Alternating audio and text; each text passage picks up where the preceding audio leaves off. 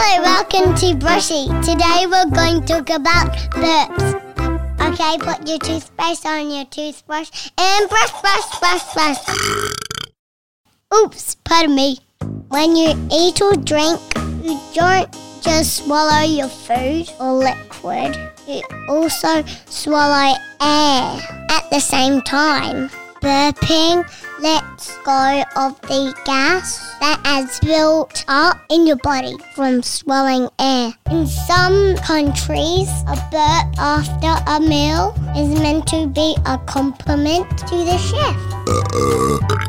Oh, I'm glad you enjoyed your meal. Okay, time to spit and move to the top right. We got some burp jokes up soon. The world's longest burp ever recorded is 1 minute, 13 seconds, and 57 milliseconds. The world's loudest recorded burp is by a man named Paul Hunn, the Burper King. He's from England. But a man from Humpty Doo Australia named Neville has burped bit louder at 110.6 decibels. That's louder than a motorcycle or a rock concert. Give me a one, two, a one, two, three, four. Rock and roll. Na. Na, na, na, na.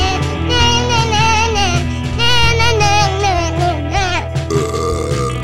There's a guy in the Netherlands called Tim K who can burp the alphabet in 4.06 seconds. A B C D F G H I J K L M N O P Q R S T U V W X Y Z. Okay, time for some burp jokes. When you burp and fart at the same time, is that your body just taking a screenshot? Two Australian birds burped in my face. It didn't amuse me. Pardon me, it was not me. It was my food. It got so lonely down below. It just popped up to say, hello. Okay, we're done. Thanks for listening to Brushy. See you soon.